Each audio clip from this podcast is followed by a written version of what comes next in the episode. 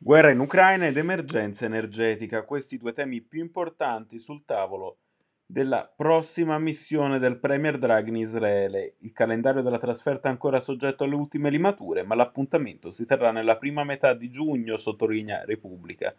Di certo prima di un tour de force diplomatico che porterà il Presidente del Consiglio a Bruxelles, poi in Baviera, quindi a Madrid e poi ancora ad Ankara. Su nuovi possibili orizzonti di collaborazione in Medio Oriente si sofferma anche il foglio evidenziando l'impegno dell'amministrazione degli Stati Uniti per estendere gli accordi di Abramo anche all'Arabia Saudita. Molti apprezzamenti sulla stampa italiana per la decisione del Papa di fare di Matteo Maria Zuppi il nuovo presidente della Conferenza Episcopale Italiana.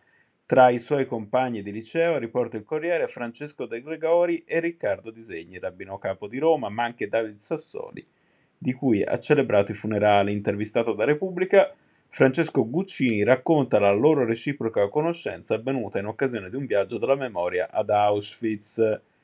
La Commissione Giustizia della Camera prenderà oggi in esame alcune proposte di legge contro la propaganda e la diffusione di messaggi inneggianti a fascismo e nazismo, sottolinea in una breve il Corriere. L'ingresso vietato all'europarlamentare spagnolo Manu Pineda, che intrattiene un dialogo con gruppi palestinesi accusati di terrorismo, sembra aver aperto un caso tra l'esecutivo israeliano e i vertici dell'Unione. Europa e Israele litigano per il deputato filoterrorista, titola Libero.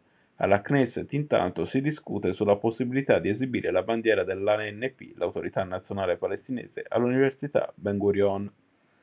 Intervistato da Avvenire, lo storico Emilio Gentile corregge un equivoco diffuso sulla marcia su Roma, di cui cadrà in ottobre il centenario. Fu tutt'altro che una scampagnata. Sono stati tre giorni di assassini e ferimenti. L'argomento è trattato anche su Repubblica in una nuova puntata delle cronache della marcia su Roma di Ezio Mauro. Rappresentanti di varie religioni si sono recati a Kiev, sostando anche al memoriale di Babin Yar.